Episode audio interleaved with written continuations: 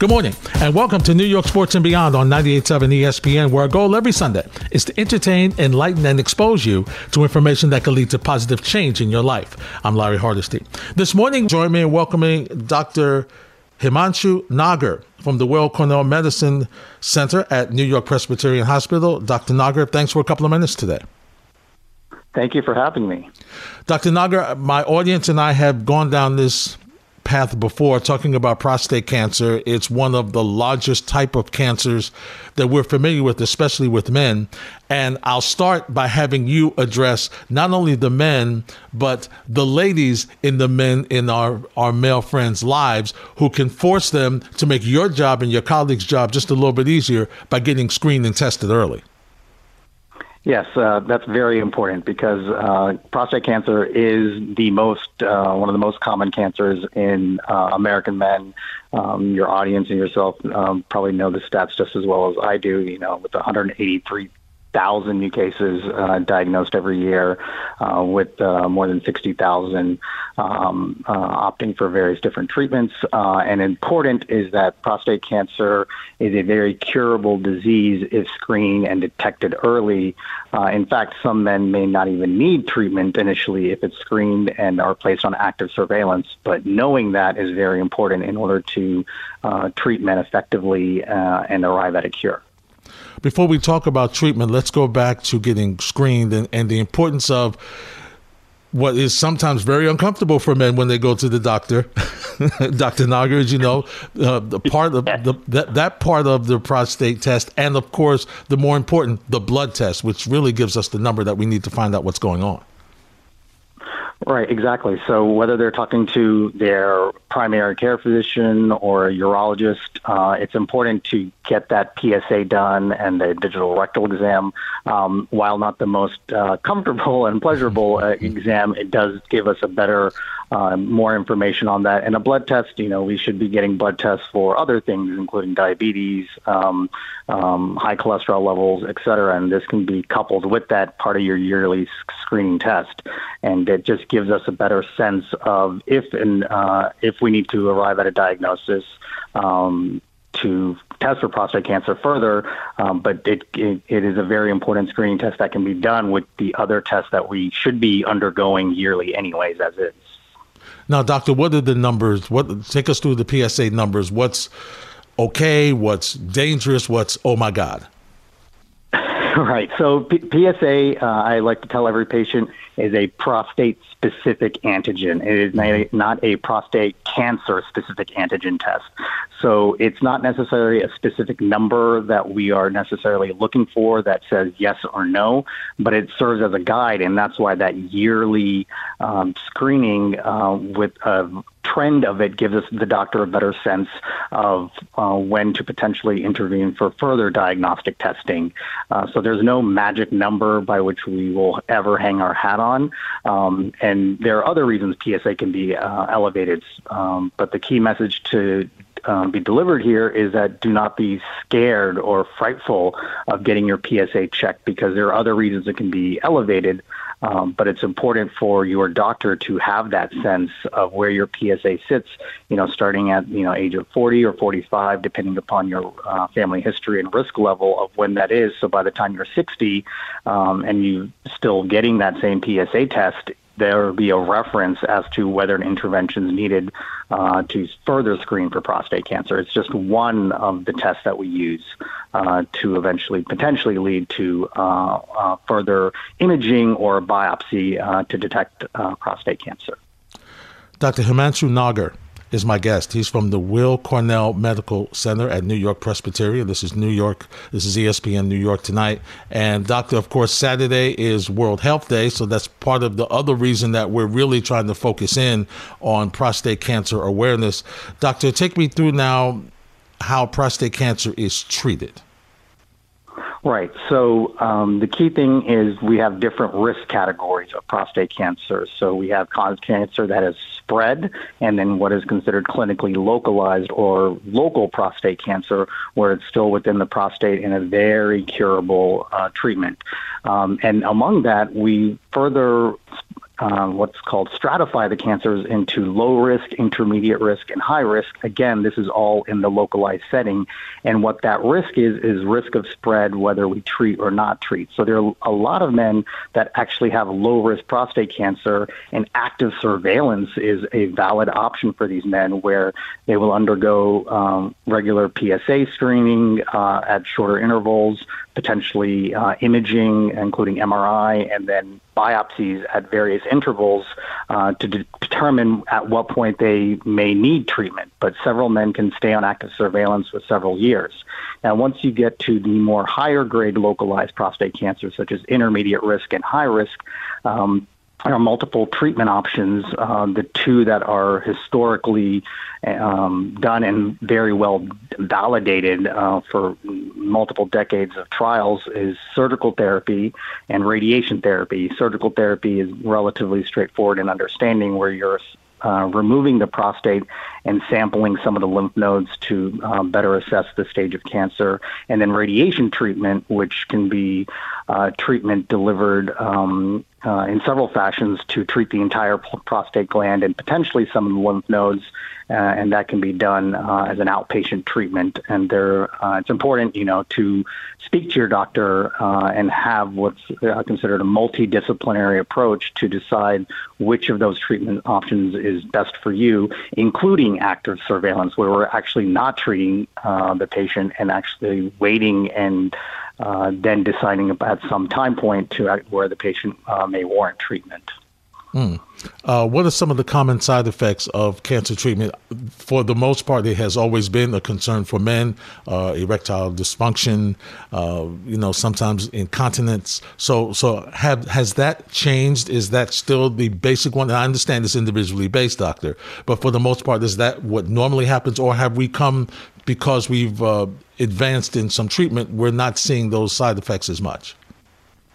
Great question, and exactly. The three sort of side effect or uh, profiles or domains we look at, whether their patients are undergoing uh, surgery or radiation treatment, are urinary quality of life, bowel quality of life, and sexual quality of life. So these risks still do exist no matter which treatment you undergo, but several um, te- technological advances have come about that minimize these risks. Um, for example, uh, with radiation treatment, uh, we have better image guidance and technology out there, along with um, a particular device called a spacer gel that's uh, inserted between the prostate and the rectum to minimize any bowel or rectal side effects from radiation treatment. Uh, on the surgical side, obviously, their surgical techniques have also been improved. Uh, and as you clearly pointed out, it's going to be an individual by individual basis. So uh, it's important to speak to your physician. But in those domains, um, the technology and our ability to um, better guide our treatments has led to a decrease in the side effect profile for men undergoing uh, treatment for their prostate cancer. You mentioned the spacer or hydrogel. Doctor, when is that used and how effective has it been? Right, so exactly. So the uh, spacer hydrogel is an absorbable gel material that creates a temporary space between the prostate and the rectum, and this is used in the setting where men uh, have prostate cancer and the prostate's still in place and deciding to undergo radiation treatment. And uh, what it does is basically move away the rectum from the high dose area that we're using to treat the prostate uh, to therefore minimize any side effects from um, the radiation to the rectum and any bowel symptoms from that. Um, it's been studied extensively and has been uh, shown to um, really improve um, bowel function, uh, eight times more likely uh, to not experience decline in bowel, urinary, or sexual function uh, compared to not using it. So, doctor, I would think radiation is a bit harsh, right? It, it's really harsh on the body. So, does does the SpaceOAR hydrogel make it a little easier? Does it allow you to localize an area a little bit more? Exactly. So, like I tell my patients, you know, we, we're not talking about lung toxicity or lung side effects or heart side effects or, you know, without sounding too flippant, uh, forehead side effects because anything that's not near the radiation field will not be affected as much. So, what the spacer does is provide more room to deliver the appropriate dose to the prostate because it the prostate itself sits right in front of the rectum and right below uh, the bladder, and the tube that connects uh, the bladder through um, the prostate and which we urinate out of is the urethra. So it allows us to better paint the dose around the area to minimize both the bowel and potentially the urinary side effects um, associated with uh, radiation treatment. Again, very well tolerated, but at the end of the day, the theme is we want to cure men's prostate cancer and lead to the highest quality of life afterwards um, because this is a very treatable, curable cancer and a long longevity. So, uh, quantity and quality of life is very important in the treatment of prostate cancer. So, uh, Dr. Nagar, obviously, um, there are going to be side effects with the SpaceOAR hydrogel as well. Probably not the same as with radiation, yes? Uh, so the insertion is actually relatively simple. It's uh, similar to the biopsy, uh, except it's not uh, going um, through the rectum uh, for those that have undergone a transrectal biopsy. It can be done uh, with local anesthetic in that area. Some men can be sedated, you know, if they if they choose.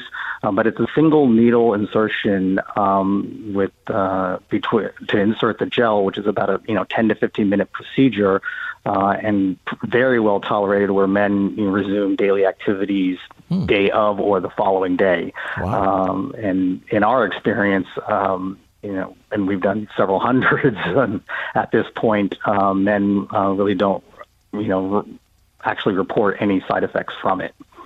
Well, that's great news. That's great news. That's part of the advancement we were talking about earlier, right, Doctor? Exactly right. Uh, at the end of the day, um, you know, I tell each patient, you know, this, the standard of care needs to improve for the next person sitting in that chair. So we have to challenge ourselves to uh, leverage all the technology and ability for us to treat cancer while minimizing the side effects from it. Uh, and the spacer hydrogel is one of those uh, advancements. Dr. Himanshu Nagar is my guest from Weill Cornell Medicine and New York Presbyterian Hospital. He and his colleagues are doing a great job in helping to advance and treat prostate cancer for men. This is ESPN New York tonight. Doctor, uh, in this era, we've just gone through COVID, all the discussions and controversies about what we're putting in our body. So let's try to calm our, our listeners. And we're talking about this SpaceOAR hydrogel. What is the gel made of and is it safe? Yes, uh, the gel is uh, basically um, uh, it's it's exactly like like it sounds. It's a, it's a hydrogel, which is absorbable, creating that temporary space. Um, it's made of two liquids that, when combined, form a soft gel material, and mainly it's water.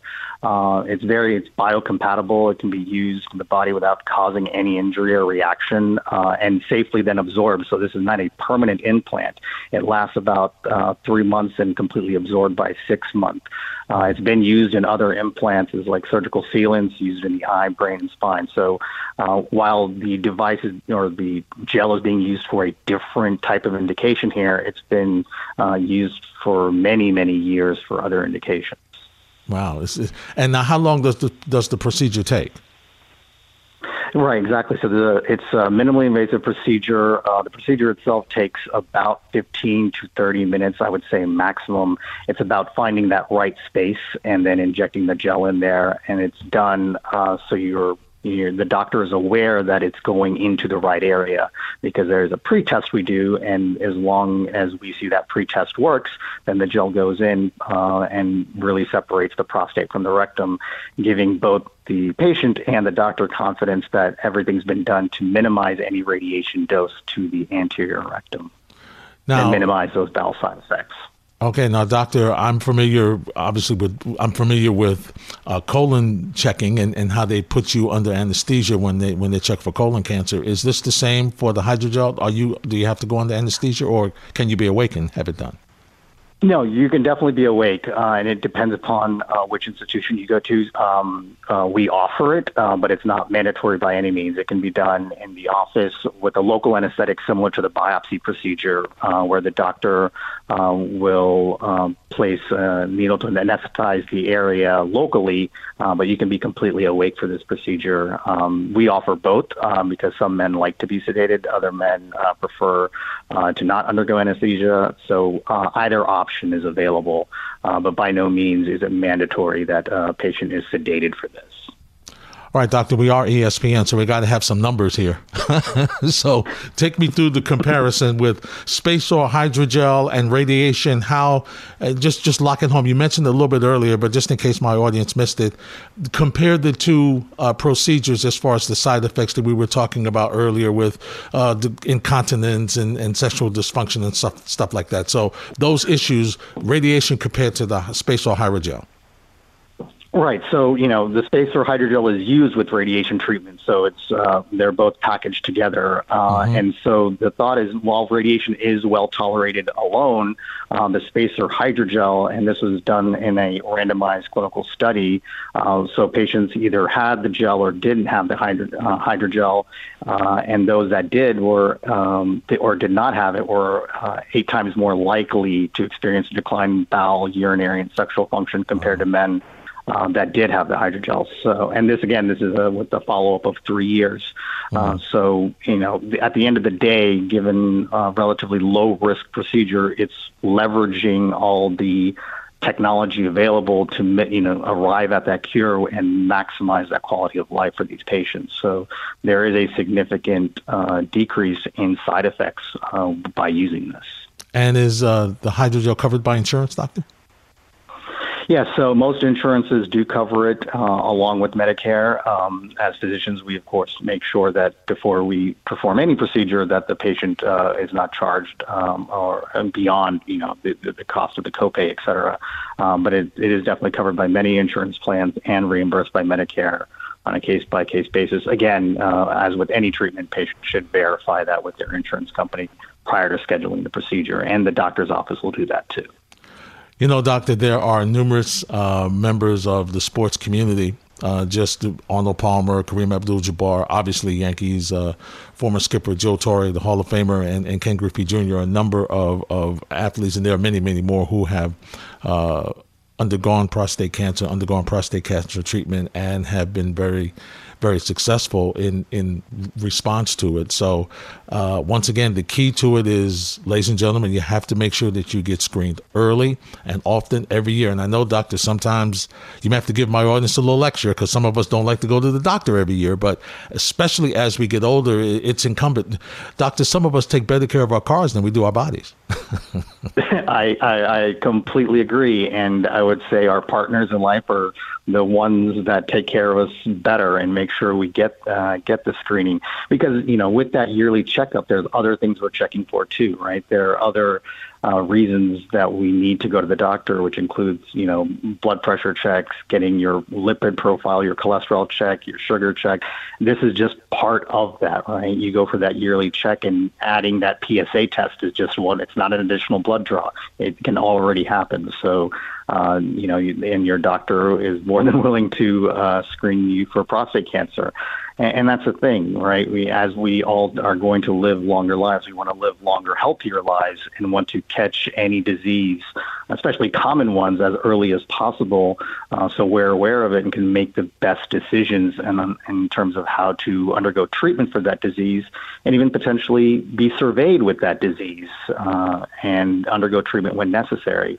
Uh, but then when we do need to choose a treatment, uh, leverage all the available technology and um, guidance that we have with the uh, developments we're making on a year to year, year to year, and decade to decade basis to improve uh, how we treat prostate cancer and deliver the appropriate um, uh, treatment modalities for these patients because you can live a very long life with cured prostate cancer. Uh, but it's important, like you said, to get screened because if you don't get screened, how do we, you know, we're not going to know that it needs treatment. Dr. Himanshu Nagar, thank you and your colleagues at the Weill Cornell Medical uh, and Weill Cornell Medicine and New York Presbyterian Hospital for your great work and the research that you're doing, uh, because eventually you and I will sit and have this conversation, and we'll be talking about prostate cancer in the past tense one day soon. Thanks for a couple of minutes today, Doctor. Thank you so much, and thank you for having me. And uh, hopefully, your audience uh, learned quite a bit today.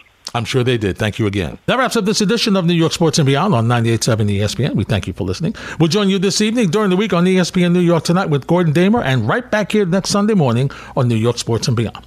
For my all-world producer, Ray Santiago, and the coach, Anthony Pusick, I'm Larry Hardesty. Conversation continues right here on 98.7 ESPN in New York.